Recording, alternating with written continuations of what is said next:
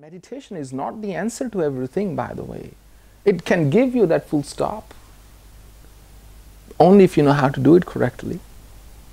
It can give you that full stop, but it's not supposed to be your life. There was a man, he had never eaten salt, never. So one day, he ventured off to distant seas.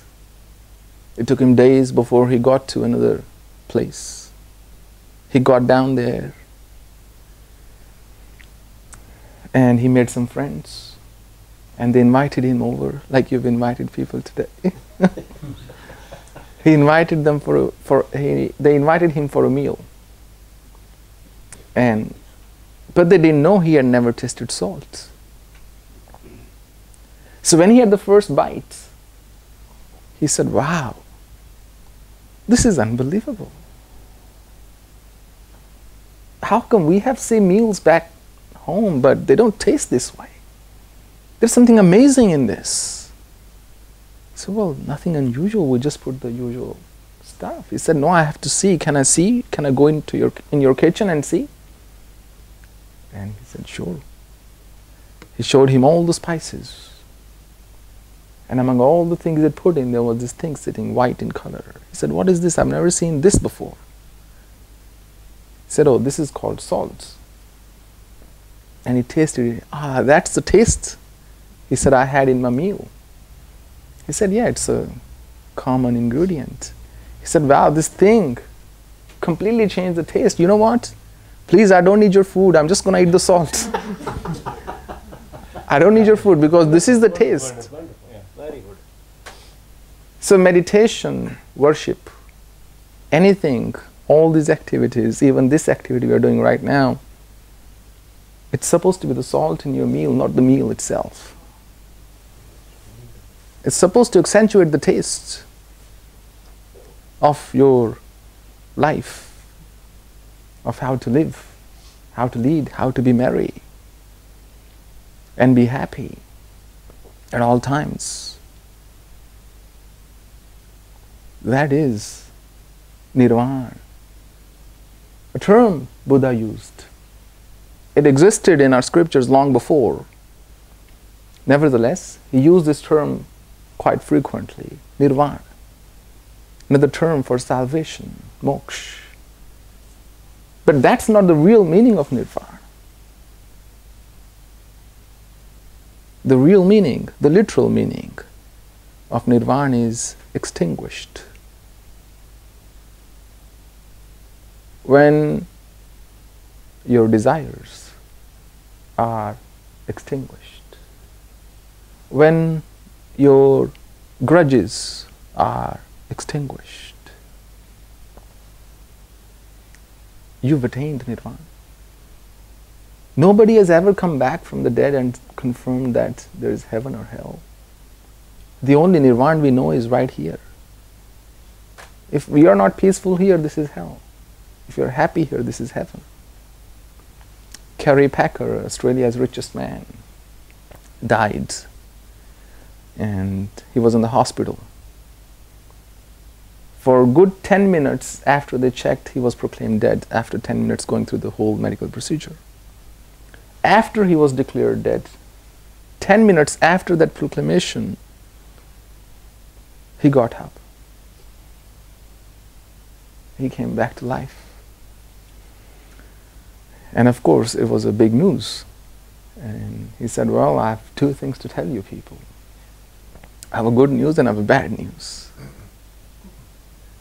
The good news is there is no hell, he said. the bad news is there is no heaven either. It's all here. It's all a state of mind. There was a man once. He died I'm reminded of two things, in fact. I want to tell this one first. He died and he went up. And they said, You've done a lot of good stuff in your life. So you have the choice between heaven and hell. Uh, which one would you like first? He said, Well, Can you show me around? Maybe I'll make up my mind that way. they said, Sure. They took him to hell first. And there this he saw a lot of people standing in front of platters and platters of amazingly cooked food, world cuisines from Italian to Thai. But they had spoons as long as their arms tied at their elbow and they could not bend. So they would take a spoon, but they could not bend, so they could put nothing in their mouth. And they were clearly getting more and more agitated, more and more grieved. It's really painful. You know, you have something in front of you, you really want it, but you can't have it. And then they took him to heaven. He saw exactly the same scenario there as well. The only difference was in heaven, there was no agitation. They were able to feed because they were feeding each other. So they couldn't bend their arms either, but they were feeding each other. It's only always a question of perspective. If your perspective changes, everything changes automatically. Where you are may be good or bad, but from somebody's perspective, it is the place to be. You're looking at somebody else, and they're looking at somebody else. And that is the whole problem. There was a man, he was crossing a river, and the river was on the rise. He couldn't see a bridge and he shouted to a man across the river. He said, How do I get to the other side? And the man looked at him and said, Well, you're already on the other side. so you're already on the other side.